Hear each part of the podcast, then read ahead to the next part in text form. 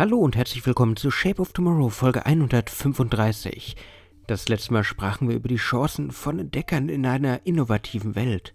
Und heute geht es um das Mindset dieser Vordenker und zukunftsoffenen Innovatoren. Shape of Tomorrow. Der Podcast rund um Innovation, Trends und die Zukunft. Mit Innovation Profiler Alexander Pinker. Ein Mindset oder auf Deutsch eine Denkweise ist eine Sammlung von Überzeugungen und daraus resultierenden Einstellungen, die sowohl unsere Interpretation der Situation, denen wir zum Beispiel irgendwo in unserem Unternehmensalltag begegnen, bestimmen, als auch unsere Reaktion auf diese Situation verändern. Wenn ihr, liebe Hörerinnen und Hörer, Entdecker der Zukunft sein wollt, müsst ihr euer Mindset an die sich verändernden Umweltbedingungen anpassen, um Veränderungen und die Störungen durch technologische oder gesellschaftliche Trends zu meistern. Unsere Denkweise hat einen großen Einfluss darauf, wie wir auf Situationen reagieren, auch auf die Fähigkeiten, die wir einsetzen. Wahre Innovation entsteht dann, wenn man die richtige Denkweise entwickelt, um die Situation richtig einzuschätzen.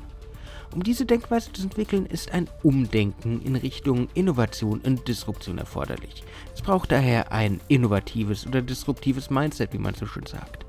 In diesem Prozess können wir viel von Nintendo lernen und wir haben uns schon in der vorherigen Folge angeschaut, was die Innovationskultur von Nintendo angeht, aber noch nicht, was das Mindset des Spielentwicklers wirklich ist. Ich möchte das ganze Thema nochmal aufgreifen, weil ich glaube, dass es wirklich gut zum Entdecken passt. Nintendo hat mit seinen Konsolen die Nutzung von Videospielen, wie wir sie heute kennen, überhaupt erst möglich gemacht. Durch die Entwicklung persönlicher Spielekonsolen konnten Millionen von Menschen die Spielhallen umgehen und die Abenteuer von Link, Mario und Co. in ihren eigenen vier Wänden erleben. Damit wurden nicht nur Barrieren überwunden, sondern auch der Videospielemarkt wurde drastisch erweitert und für immer verändert. Erfolgsgeschichten wie der N64 oder die Wii folgten den ersten Schritten mit dem Game Boy und haben die Konkurrenz wie Sony oder Microsoft dazu inspiriert, über sich hinaus zu wachsen und machen das bis heute mit Steam, mit Google, egal ob erfolgreich oder nicht. Es kommt immer mehr inspiriert von diesem Entdeckergeist von Nintendo. Aber wie hat das begonnen? Nintendo hat den Ruf, ein zukunftsorientiertes Unternehmen zu sein und seit seiner Gründung im Jahr 1889 ist das Unternehmen einige Risiken eingegangen und hat Märkte neu erfunden. Mehr als 130 Jahre nach seiner Gründung ist es daher ein guter Zeitpunkt, einen Blick auf die ganze Entdeckerkultur, auf das Entdecker-Mindset des japanischen Unternehmens zu werfen. Am 23. September 1889 erblickte das als Spielkartenfirma gegründete Unternehmen das Licht der Welt. Mit Sitz in Kyoto stellte Nintendo handgefertigte Spielkarten her, die immer beliebter wurden. Das heißt, es gab noch kein Mario, es gab kein Link, es gab kein Samus. Es gab einfach nur Spielkarten, Pokerkarten und anderes. Aber mit dem sich verändernden Markt erkannte auch Nintendo, dass mit Spielkarten nicht immer erfolgreich sein konnte.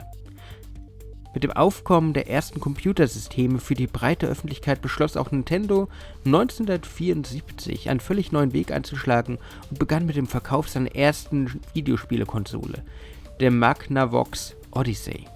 Danach begann das Unternehmen mit der Produktion eigener Hardware, die nur wenige Jahre später im ersten Game Boy aufgegangen ist. Von diesem Zeitpunkt an war Nintendo trotz einiger finanzieller Rückschläge, und die gab es immer wieder, stets an der Spitze des Videospielemarkts und inspirierte neue Zielgruppen und Märkte. Ihr Motto, sie wollten die Nicht-Konsumenten ansprechen. Und die ständige Demokratisierung des Videospielmarkts ermöglichte es ihnen, immer neue Wachstumsmärkte zu schaffen.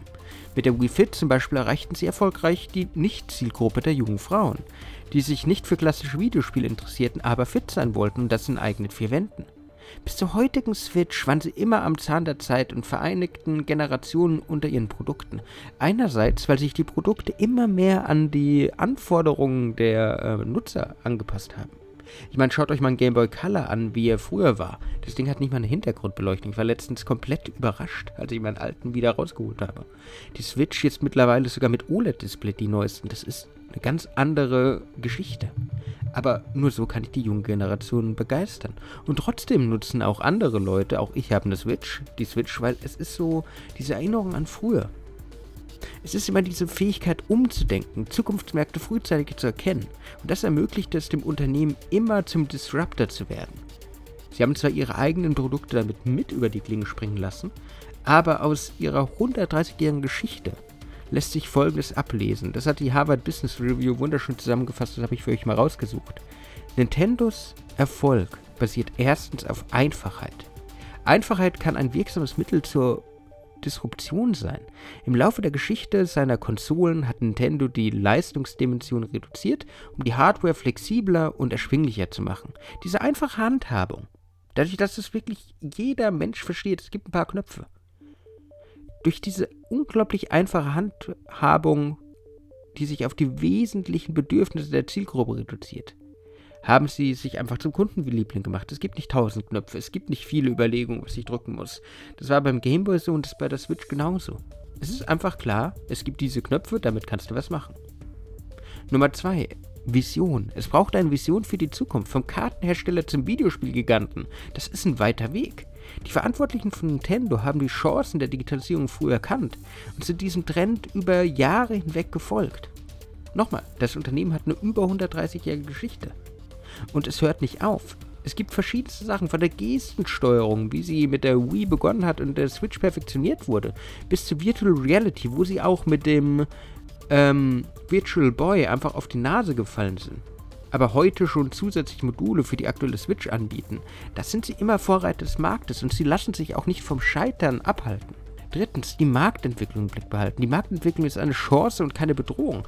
Sie sind schließlich im Wettbewerb um den Nichtkonsumenten, über den wir schon gesprochen haben. Und da muss ich einfach anders sein. Da muss ich einfach immer wieder und wieder meinen eigenen Kreislauf, meine eigenen Prozesse, meine eigenen Produkte erneuern. Das Unternehmen musste immer wieder neu überlegen, wie es die Kunden begeistern kann. Wie es sich gegen die Konkurrenz, die ja von ihrem Entdeckergeist angesteckt wurden, behaupten kann. Nintendo hat es sich zur Aufgabe gemacht, sich ständig neu zu erfinden und die eigenen Geschäftsmodelle Disruption zu unterwerfen. So bleibt das Unternehmen nie stehen und ist selbst der stärkste Wettbewerber. Aber besser der eigene Wettbewerber zu sein, als überrollt zu werden. Deswegen ist Nintendo auch so ein gutes Beispiel für diese Folge. Damit man einfach mal sieht, wie Entdeckergeist, wie das Mindset funktionieren kann. Es zeigt nämlich, dass es dynamische und flexible Unternehmenskulturen braucht, dass es eine Entdeckermentalität braucht, die trotz Marktveränderungen neue Wege immer wieder zum Erfolg findet.